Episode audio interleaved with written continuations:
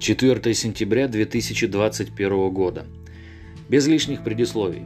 Вице-премьер нашей страны считает, что этой осенью Россия достигнет коллективного иммунитета от COVID-19. А если учесть, что не так давно из уст вице-премьера прозвучало утверждение, что для коллективного иммунитета необходимо привить около 90 миллионов человек, то могу предположить, что безоглядная вакцинация идет ударными темпами.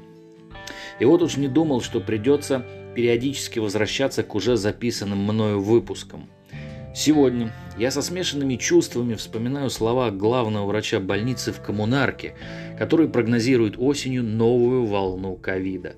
Вспоминаю слова специалиста по инфекционным заболеваниям из Университета Сент-Эндрюса, что в Великобритании. Цитирую – что касается цели по достижению популяционного иммунитета, о которой много говорили в начале пандемии, когда в популяции будет так много вакцинированных или переболевших людей, что вирусу будет просто некого заражать, то, судя по всему, о ней стоит забыть.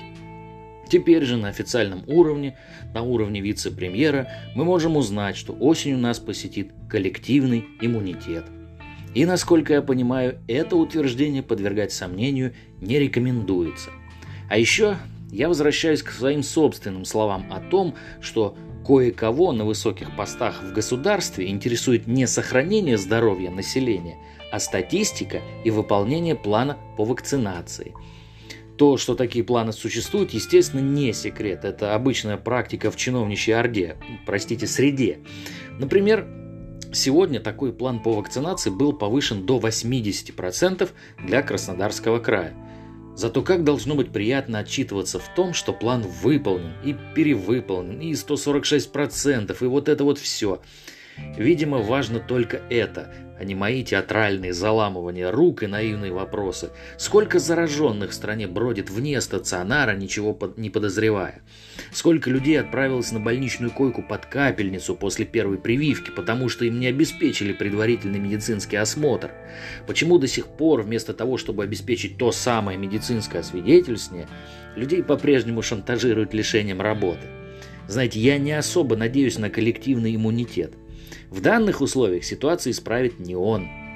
Очень хочется, чтобы в определенных кругах нашей страны приобрелись коллективная совесть, коллективная ответственность, коллективная смелость и коллективный профессионализм. Но, наверное, я многого хочу.